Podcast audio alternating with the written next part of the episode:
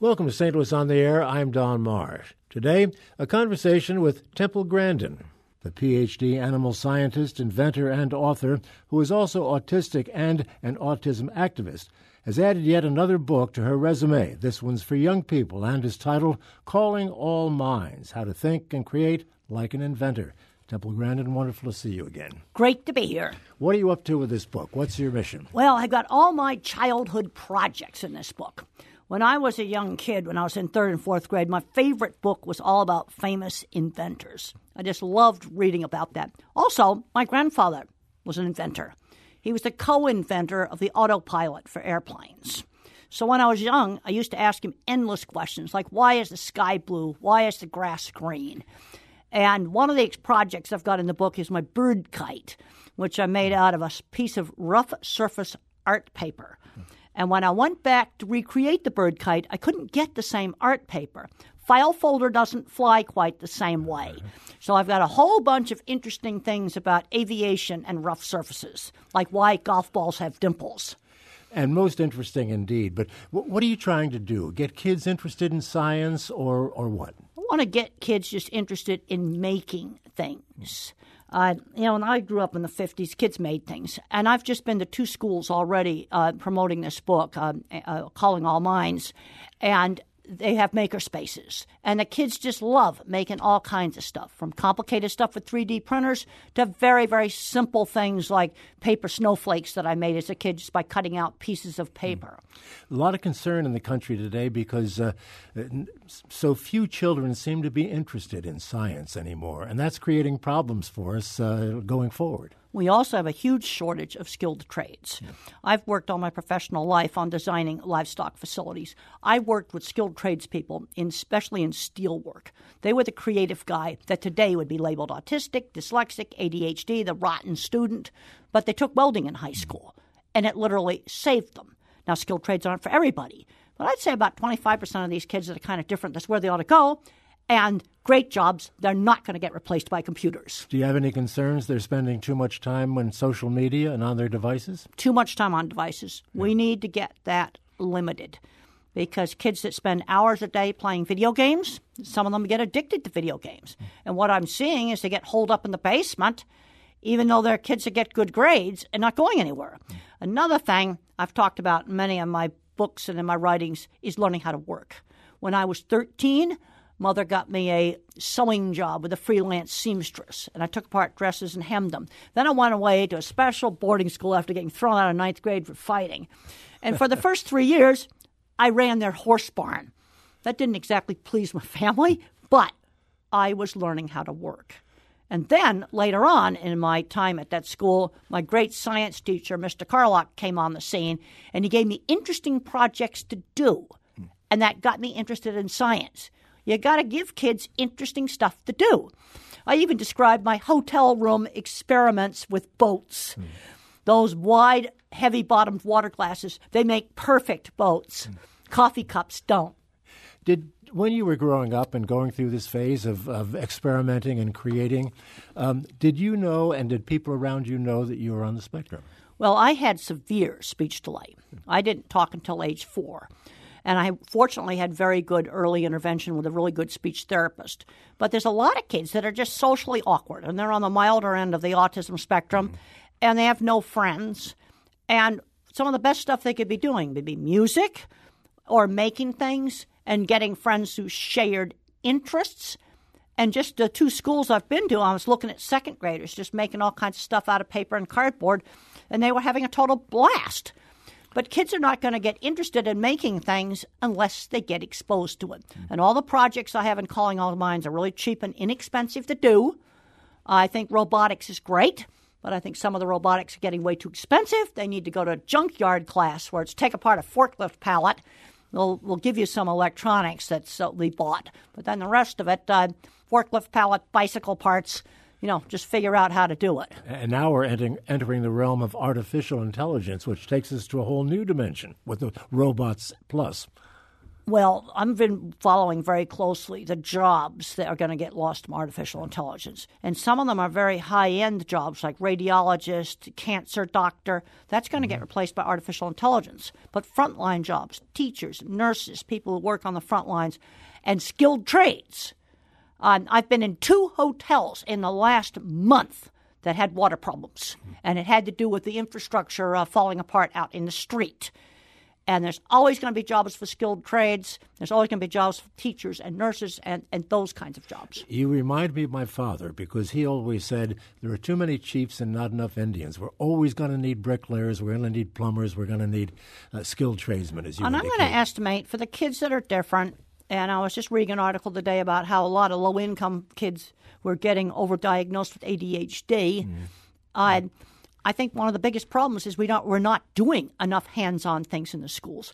I spent hours tinkering with uh, parachutes to make them open better, tinkering with a little bird kite that I made that had winglets just like modern jets have got, and I had to tinker with it to get it to work. Weight it with just the right amounts of tape, and a lot of kids today they're afraid to make mistakes. Yes, a lot of my stuff didn't work, and I had to tinker and tinker and tinker until I got it to work. And you're going to have to tinker with my bird kite because the art paper I had as a kid is not readily available. Well, another part of the problem, I think, and maybe you do too, is the fact that uh, these days in schools, th- th- there's not so much time to, to tinker with anything because they're being taught to the test, and that seems to be the most important. Well, and that education. doesn't that doesn't turn into careers. I've seen a lot of kids that are straight A students are ending up holing up the basement playing video games, and they're not learning how to program them. Hmm. Other things that ought to be introduced to young kids is coding. And I went to a big computer conference, and they had this neat little plastic electronic ball, and you programmed it with an iPad to move around on the floor in different ways. Well, that's teaching coding, but then that coding is going back and interacting with the real world, which is something that I like. And they even had it set up where two balls would play soccer, and you'd have to program them um, because there's jobs in coding. Um, you know, we've got to start looking at where kids are going to end up in school. And a really famous executive said one time, uh, it's more important to know where you want to end up than knowing where to start. You need to have a goal. And one of the things that motivated me to study when I was in high school, and I was a rotten student before that, was now I wanted to become a scientist. Now there was a goal. How do we motivate kids today? You talk about how we have to start and the things we have to do, but there has to be some motivating factor out there. Wh- wh- whose responsibility is that? Where does that motivation come Well, from? I think it starts with just getting kids out doing things when they're really young. Um, you know, when I finally saw winglets appear on real commercial jets, you know, years later, I'm going, well, I was making those as a child. And now the different aircraft manufacturers have come up with all different kinds of weird designs. I have those in my PowerPoint presentation. I've got copies of patents and um, calling all minds and looking up patents is lots of fun because things like the winglets are simply shapes. The patent is for a shape. It's a patent so simple a second grader can understand it. I, I was interested in that part of your book and your fascination with patents since uh, a very young age. Well, I couldn't look at patents as a young age, but I was fascinated with just making things and figuring out how things worked. And I had three little projects I worked with a lot as a young kid my little bird kite, and also making a parachute I could throw up into the air and make it open. And I made crossbars out of coat hanger wire so it would open up better. And then when I went on Google Patents, I actually found some things in real parachutes that sort of resembled that. You got to remember, when I was a child, there was no way to look up patents. There- but there- I'm fa- I was always fascinated with the Encyclopedia Britannicas, the Book of Knowledge, the World Book. Uh, those were the internet of our time. Just you know, reading about all kinds of different things. I wonder if we're not caught in a generational thing. When you were growing up and I was growing up, you know, there was not uh, so much television and not so many distractions as there are today, and we did have to make things to play with, and and we would get on our bike and be on the bike all day, and we would make those parachutes that you're talking. Well, about. we just built things out of you know tree houses out of junk wood and spending all kinds of time outside and looking at stuff. I had an experience um, during the eclipse, and, and on, on our campus at Colorado State University, uh, when the eclipse, when it's at ninety five percent, sh- uh, shines through the trees. The trees act like little pinhole cameras, and you can see the little mini eclipses. I noticed the weird shadows. I didn't know eclipses made weird shadows in trees. I noticed them. But this was in front of our library, and students just walked over that and didn't notice it. You know, I also want to see kids just getting to be more observant of, of things around them. At the university, we're not talking about kids per se. We're talking, talking about, about young adults. students. Exactly. And the eclipse, we didn't have a total eclipse at CSU, but we had like a 90, 95% eclipse. And it happened right when the classes were changing, and the students were just walking over these weird shadows. I didn't know eclipses made weird shadows. And I took pictures of it. I'm going to be showing that in my PowerPoint presentation tonight at the uh, St. Louis Library. While you're mentioning the St. Louis Library, let me tell our audience that uh, that event is sold out, which is testimony to your popularity. However, the video of the uh, performance, or appearance, I should say, is going to be streamed on HEC TV. So folks who can't get there will still have a chance to, uh, to see you. Back to the conversation. Where is all of this taking us, do you think? Well, a lot of kids, when they get exposed to making things, and some schools now are really starting to get into the maker movement. I went into a great school yesterday. Well, they had sewing machines in there along with the 3D printers, and then along with just cardboard and, and simple stuff too for kids to make stuff. Were you doing this sort of thing as a young person uh, out of any kind of necessity, or was it just curiosity? Well, when I was seven and eight years old and I was messing around with parachutes and bird kites, I was just doing it for play. I loved things that flew. I just, if it flew, that was my favorite thing. So I'd make things that flew.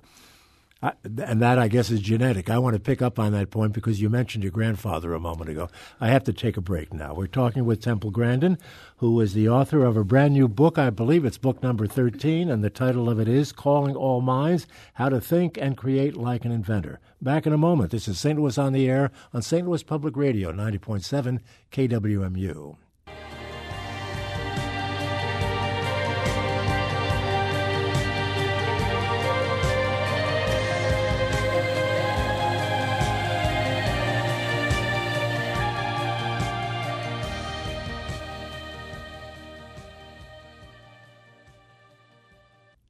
And now we are back with Temple Grandin. Her book is Calling All Minds How to Think and Create Like an Inventor. I wanted to get back to your grandfather. You mentioned early on that he was an inventor, uh, and he uh, invented or was uh, partially responsible for the autopilot in airplanes. Yeah, he was the co inventor. There was another person named Andrew Nikian. And Andrew Nikian came up with an idea of three coils put in kind of like a tri uh, tri pointed hat pattern. And all the aviation companies thought this was just stupid. They were trying to connect the plane steering directly up to a magnetic compass. That was a big mess because the compass is always constantly moving. But my grandfather looked at this idea and goes, I can make this work. When all the other companies thought it was crazy, and he made it work. And it went into every plane in World War II. Um, and then in the 70s, I had a chance to visit the company that was still making them. Uh, it's called the Flux Valve. And somebody there at the company goes, Oh, those are simple little things. And I said, Those simple little things are not easy to think up. Did you have a chance to talk to your grandfather about this and, and that kind of activity? Well, we used to just talk a lot about science. Um, you know, why do tides go in and out? And at one of our vacation places, they had tide gates. And the way tide gates work is when the tide shifts, the gates would close and prevent a cove from turning into mud flat. Mm-hmm. I found that fascinating. And he would just sit there and answer my science questions. So when I went to visit Granny and Grandfather, all the other grown ups were in the living room, and Grandfather and I would just sit and talk science. And when he got old and he ended up in a nursing home, he was telling all the nurses why the Nile River runs in the opposite direction and things like that. Well, clearly he was an inspiration to you. Well, yeah, definitely. And and uh, MIT trained engineer. Yeah. MIT. Okay, there we go again. MIT has produced a few of them over the years, Yeah. hasn't it? Your interest in animal science, uh, what motivated you to move in that direction? Well, I got exposed to animals. I think a really important thing on what careers students go into, they've got to get exposed to things. I think another problem you have today, since some schools have taken out so many hands on classes, is kids aren't getting exposed to enough things to figure out what they might want to do. Horses was a really big activity for me in high school. My boarding school had a little dairy, so I got exposed to dairy cattle at 14. I went out to my aunt's ranch at 15 and got exposed, exposed to beef cattle. Again, no background in agriculture. Now, I've got graduate students that have come out from the East, no background in agriculture, starting to do things with cattle and finding out that they like it. So, this brings up another important thing. I tell college students do career relevant internships, try on careers. Find out what you're going to like. You also need to find out what you're going to hate, too. Mm. That's equally important. You say you were exposed to horses and to cattle uh, early on. As a teenager. This, and, and this piqued your interest. Where did you want this to take you? Well, the first thing I ever did with cattle is I noticed as they were going through chutes to be vaccinated that they'd they'd stop moving if they saw a reflection on a vehicle, a shadow, a chain hanging down, a person standing up in front of them. Visual distractions. Other people didn't notice this. Now, at the time that I was noticing this, I did not know that I thought in pictures. I thought everybody thought in pictures. So it was obvious to me to look at what cattle were seeing but not so obvious to other people. Well, I think this is the reason why many, most of the students uh, walked over the eclipse shadows and didn't see them. Uh, they're just not a visual thinker. And visual thinking helped me in my work with animals because I thought about what the animal was seeing. Also, I don't think in words. An animal doesn't think in words. He's going to think in pictures, sound. Okay, the sound of this vehicle feeds me. This other sound of another vehicle, it chases me. Mm-hmm they make those kind of associations. I'd like to stay with that for a moment, just with regard to this visual thinking that you're talking about. Could you g- give me a little more of a description as to how that works for you and w- what you are seeing? Well, when I talk about things, I'm okay. Thinking about the plane I got on this morning, I'm seeing lining up at uh, gate B10 uh, at the Cleveland airport. Mm-hmm. I play back pictures or if you ask me about something, why don't you ask me, uh, give me some keywords that are not something I can see here in the studio and not something ordinary, you know, like house or car. All right, duck.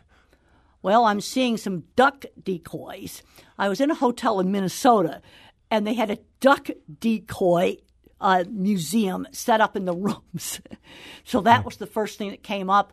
I'm now seeing the Canada geese. That's kind of so, uh, they're not ducks, I know mm-hmm. that. But I'm now seeing Canada geese around on our campus. Now I'm seeing an interesting behavior change in the Canada geese.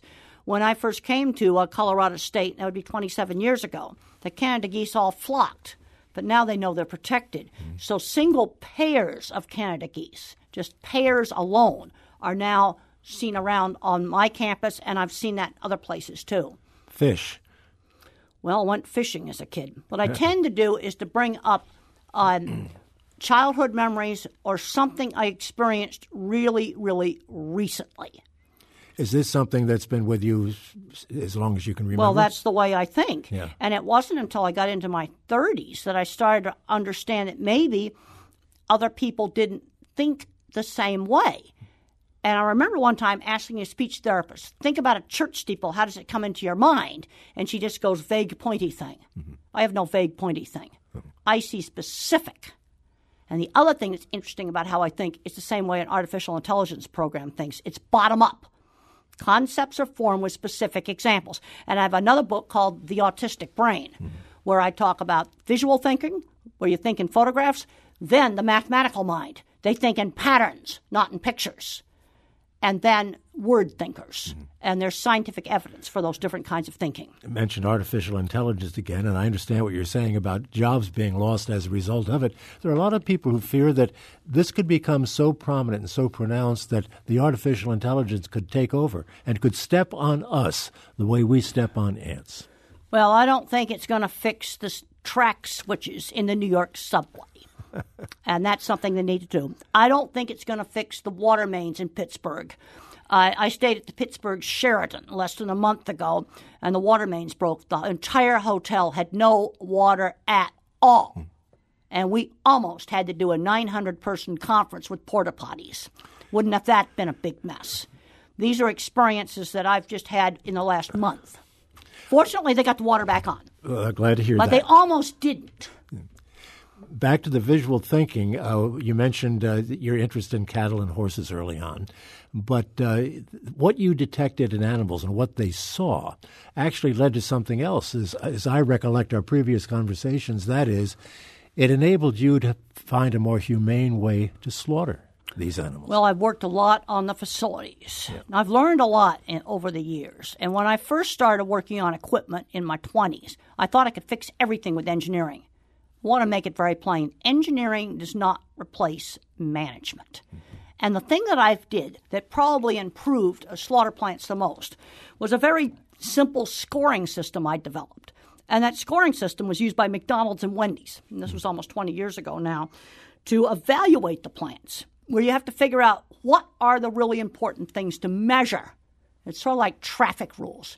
If you only enforced five traffic rules, you'd probably get 95% of your public safety. The trick is, which five do you enforce? Mm.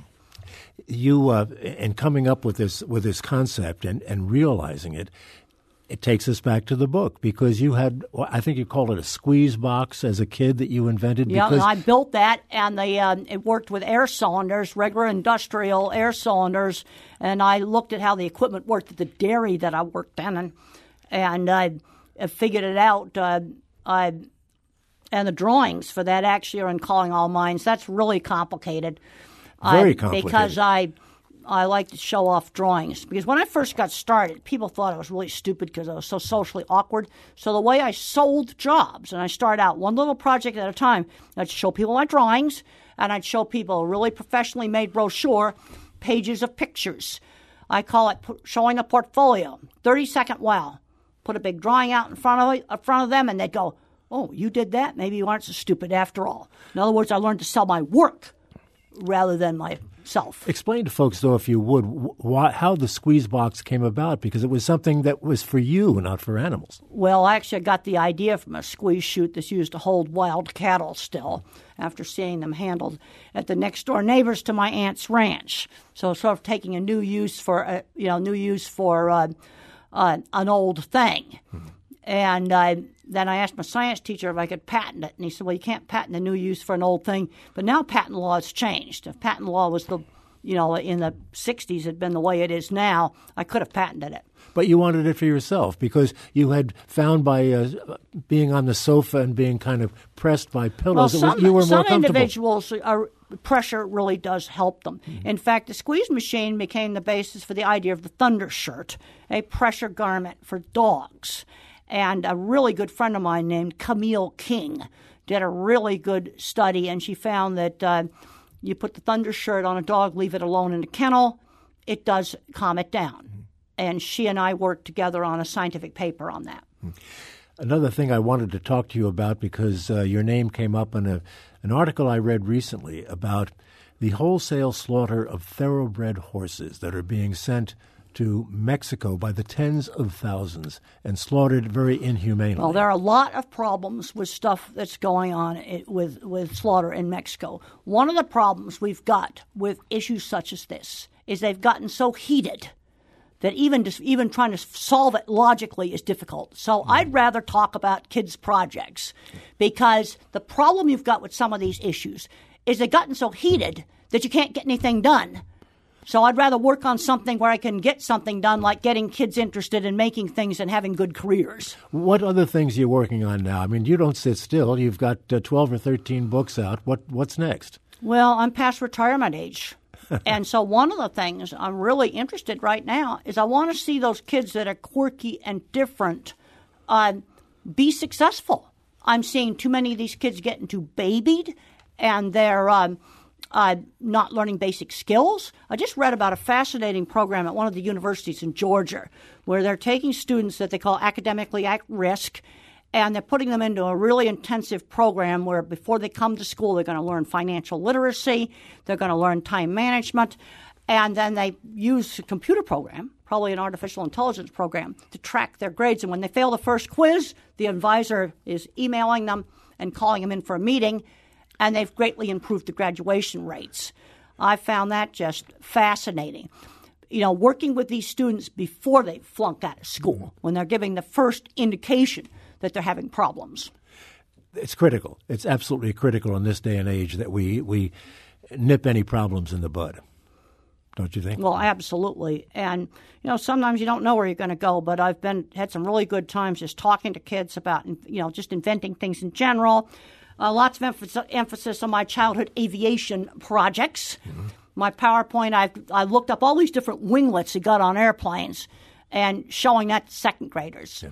Uh, time is winding down, but I wanted to ask you where you think we are now, given your uh, activism in the field of autism.